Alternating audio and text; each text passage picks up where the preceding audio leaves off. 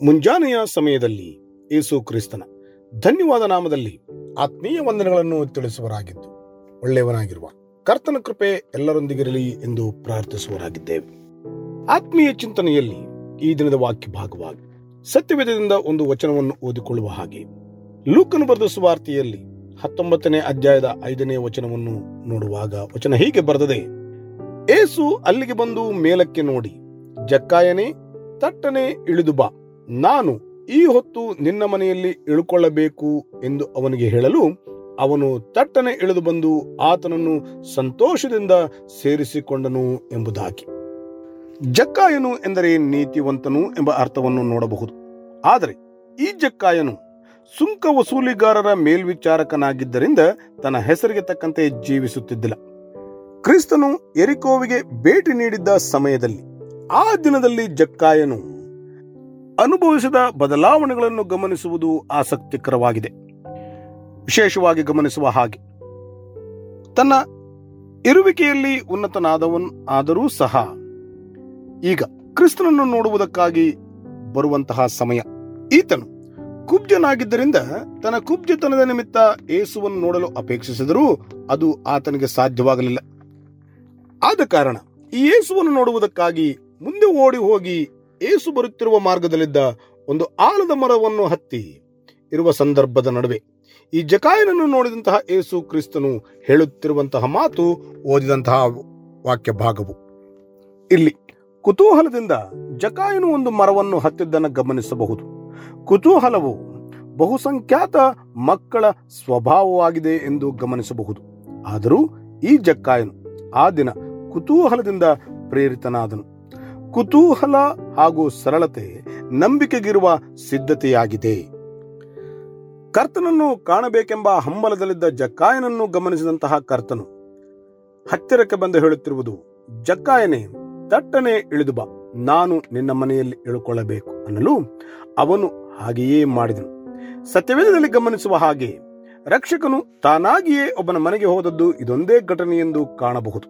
ಏಸು ಹೇಳಿದಂತೆ ಜಕಾಯನು ಮಾಡಿದನು ಮತ್ತು ಕರ್ತನನ್ನು ಸಂತೋಷದಿಂದ ಸೇರಿಸಿಕೊಂಡನು.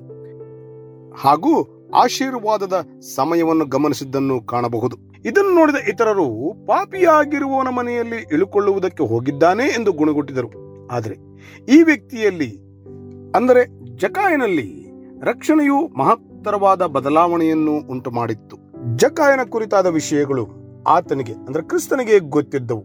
ಯೋಹಾನ ಸ್ವಾರ್ತೆ ಎರಡನೇ ಅಧ್ಯಾಯದ ಇಪ್ಪತ್ನಾಲ್ಕು, ಇಪ್ಪತ್ತೈದನೇ ವಚನಗಳು ಓದುವಾಗ ಹೀಗೆ ಬರೆದದೆ. ಆದರೆ ಏಸು ಎಲ್ಲರನ್ನೂ ಬಲ್ಲವನಾಗಿದ್ದರಿಂದ ಅವರಿಗೆ ವಶವಾಗಲಿಲ್ಲ. ಆತನು ಪ್ರತಿ ಮನುಷ್ಯನ ಆಂತರ್ಯವನ್ನು ತಿಳಿದವನಾದ ಕಾರಣ ಯಾವನು ಯಾವ ಮನುಷ್ಯನ ವಿಷಯದಲ್ಲಿಯೂ ಆತನಿಗೆ ಸಾಕ್ಷಿ ಕೊಡಬೇಕಾದ ಅವಶ್ಯವಿರಲಿಲ್ಲ ಎಂದು ಓದುತ್ತಿರುವಲ್ಲಿ ಸಾರ್ವಭೌಮನಾದ ಸೃಷ್ಟಿಕರ್ತನಾದ ದೇವರಿಗೆ ಎಲ್ಲವೂ ತಿಳಿದಿದೆ ಎಂದು ತಿಳಿಯಬಹುದಾಗಿದೆ. ಇಲ್ಲಿ ಜಕ್ಕಾಯನು ಪಾಪದಲ್ಲಿ ಜೀವಿಸುವನಾಗಿದ್ದನು. ಆದರೆ ಸತ್ಯವನ್ನು ತಿಳಿಯಬೇಕೆಂಬ ಬಯಕೆ ಉಳ್ಳವನಾಗುತ್ತಿದ್ದಾನೆ ಎಂಬುದೂ ಸಹ ಕ್ರಿಸ್ತನಿಗೆ ಗೊತ್ತಿತ್ತು.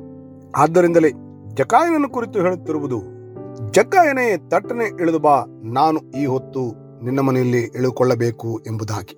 ಇಲ್ಲಿ ಕ್ರಿಸ್ತನು ಜಕ್ಕಾಯನ ಮನೆಗೆ ಹೋಗುವ ಆಲೋಚನೆಯಿದ್ದು, ಅದು ದೈವಿಕ ಪ್ರೀತಿಯನ್ನು ವ್ಯಕ್ತಪಡಿಸುತ್ತಾ ಇದೆ.